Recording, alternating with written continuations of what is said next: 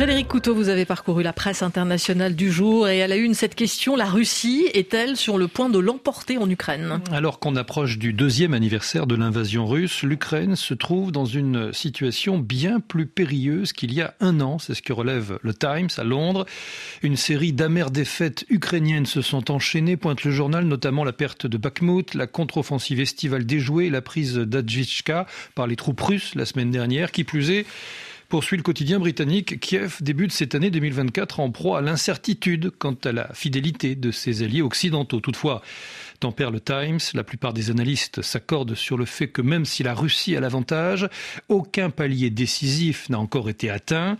Les atouts, certes revitalisés de la Russie, seront contrebalancés si l'industrie et la technologie occidentale choisissent de mettre bientôt leur puissance derrière l'Ukraine et si l'Ukraine mobilise davantage d'hommes à temps. Dans une interview au Wall Street Journal, le chef du renseignement militaire ukrainien se veut optimiste. Certes, pointe le Wall Street Journal, le lieutenant général Kirilo Boudanov reconnaît euh, la situation difficile dans laquelle se trouvent les forces ukrainiennes qui sont en infériorité numérique et qui ne disposent pas des armes nécessaires. Mais, mais la Russie a également des problèmes, affirme-t-il.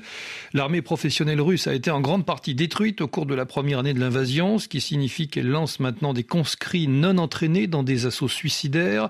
Elle utilise plus d'obus d'artillerie qu'elle ne peut en produire et les attaques de missiles sur les villes ukrainiennes ont diminué au cours des dernières semaines en raison de l'épuisement des stocks russes. Par conséquent, poursuit euh, le général Boudanov, la Russie aura du mal à atteindre son principal objectif stratégique, qui est de s'emparer de toutes les régions orientales de Donetsk et de Luhansk cette année. Ils n'ont pas la force nécessaire. Commentaire du Wall Street Journal, cette analyse est considérée par les experts occidentaux comme un scénario optimal pour l'Ukraine cette année.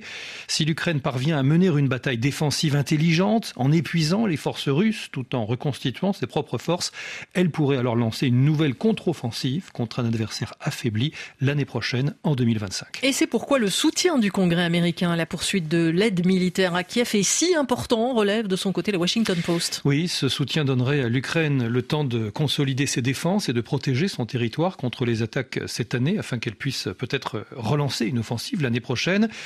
Et parmi les armes que les États-Unis pourraient fournir à l'Ukraine, David Petrus, l'ancien directeur de la CIA, préconise dans les colonnes du New York Times l'envoi de missiles tactiques qui doublerait la portée des missiles déjà fournis par les États-Unis, soit environ une portée de 300 km. Mais encore une fois, pointe le journal, la fourniture de ces missiles longue portée est toujours suspendue à l'approbation par la Chambre des représentants des quelques 60 milliards de dollars d'aide militaire à l'Ukraine approuvés par le Sénat la semaine dernière. En attendant, c'est l'amertume dans les rangs de l'armée ukrainienne et même la colère après la chute de la ville d'Avdivka.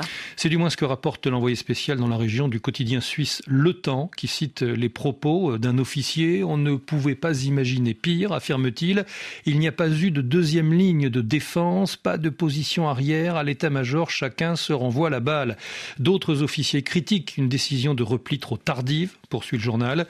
Et les soldats sur le terrain, les braves et les malheureux de tout grade, n'ont qu'une demande, pointe encore le temps, celle de voir médiatiser les sacrifices qu'ils ont consentis en vain pour défendre quelques kilomètres carrés. De plus, souligne le quotidien suisse, le récent remaniement à la tête de l'armée a laissé des traces. Le général Alexandre Sirski ne jouit pas de la popularité de son prédécesseur Valéry Zaloujny. Cette débâcle est aussi sa première défaite. Frédéric Couteau, vos revues de presse à retrouver à tout instant sur rfi.fr et sur nos applications mobiles. À Mamoudzou, il est 10h20.